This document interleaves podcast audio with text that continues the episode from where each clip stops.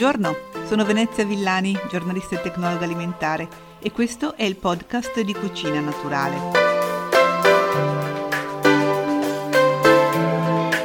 Siamo in ottobre, nel pieno della stagione delle castagne e ho voluto approfittare di questo spazio che ho per fare qualche domanda sia sulla conservazione sia sull'utilizzo al nostro chef di riferimento Giuseppe Capano e quindi L'ho invitato anche in questo episodio del podcast così da farmi togliere un po' di dubbi che potrebbero essere anche vostri.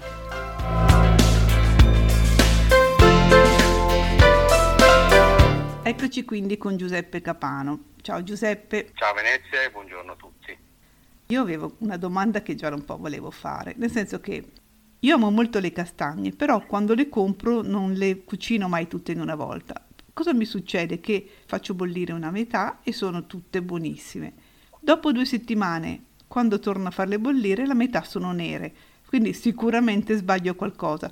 Perciò la prima cosa che ti chiedo è come si conservano le castagne fresche?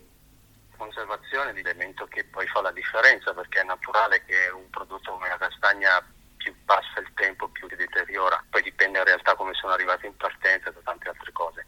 Allora, noi possiamo conservarle sostanzialmente in due modi diversi, in realtà ci sarebbe anche il terzo che è un metodo molto antico che è sotto la sabbia, che è anche molto efficace, però chiaramente in un appartamento da città non è molto pratico da, da seguire. Altrimenti selezionano le castagne e si controlla che siano tutte intatte, se si vuole fare una verifica si mettono a bagno in acqua per uno o due giorni, quelle che vengono a gala di solito sono quelle bacate e si scartano.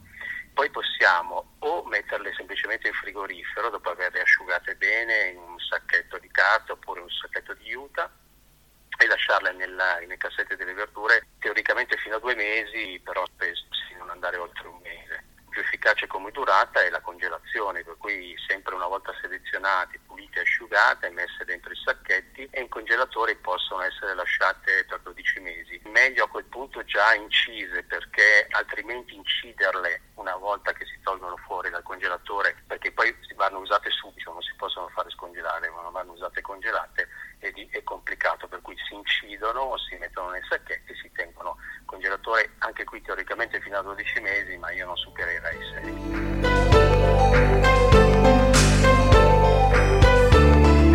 Ecco, allora, visto che abbiamo parlato di incidere le castagne, toglimi un altro dubbio, perché anche gli stessi autori di cucina naturale, io vedo che quando devono poi far bollire le castagne, a volte fanno questa incisione sul lato convesso, a volte no. E mi chiedevo, ci sarà un motivo sicuramente, ma io non l'ho capito e mi è rimasta questa curiosità. Mi togli questo dubbio? Ma in realtà dipende dall'uso che poi si fa. Io consiglio di non inciderle in generale se non è essenziale recuperare il frutto intatto comunque con alcune caratteristiche, nel senso che non incise mantengono meglio la loro caratteristica sia come sapore che come caratteristiche posizionali in generale. L'incisione però serve quando io ho bisogno di recuperare il frutto all'interno, anche non intatto, però recuperarlo in buona parte, perché poi devo lavorarlo in altro modo. Eh, ad esempio devo usarlo per decorare, per fare delle, dei dolci particolari, a volte per fare dei gnocchi in cui mi serve diciamo, la struttura del frutto in un certo modo, perché l'incisione comunque gelatinizza un attimo più anche la, la castagna al suo interno, il frutto vero e proprio, e quindi dà un effetto diverso alla non incisione. Eh, in genere però io preferisco ad esempio lasciarle intere senza inciderle, faccio un po' più fatica dopo, e questo è vero, però mi rendo conto che sono più saporite.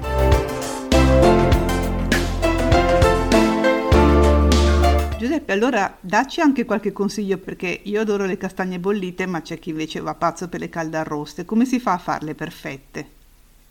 Per le caldarroste bisogna seguire questi passaggi che sono molto semplici. Intanto tenerle a bagno in acqua fredda per almeno 30 minuti.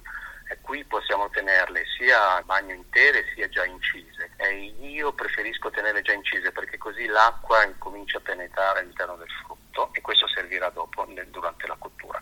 Poi possiamo cuocerle in forno eh, come più pratico ma secondo me più dispendioso e anche meno dato dal punto di vista ambientale, cioè quindi, quindi metterle in forno sui 200-210 gradi per 20-25 minuti finché non diventano dorate e profumate.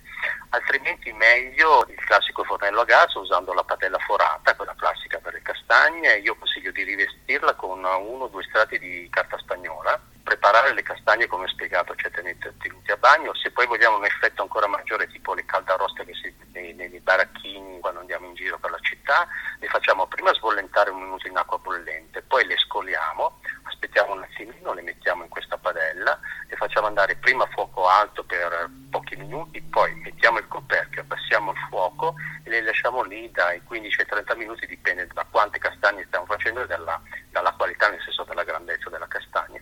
In questo modo le castagne sono, diciamo, non perfette, ma sono abbastanza simili a quelle che compriamo.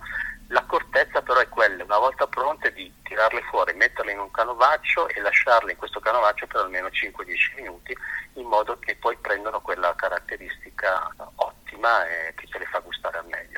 Fantastico, mi è già venuta voglia, vabbè. Alla prima occasione, va bene. Certo. Giuseppe, ancora grazie. Grazie a voi. Saluto tutti e grazie per averci ascoltato e appuntamento al prossimo episodio del podcast di Cucina Naturale.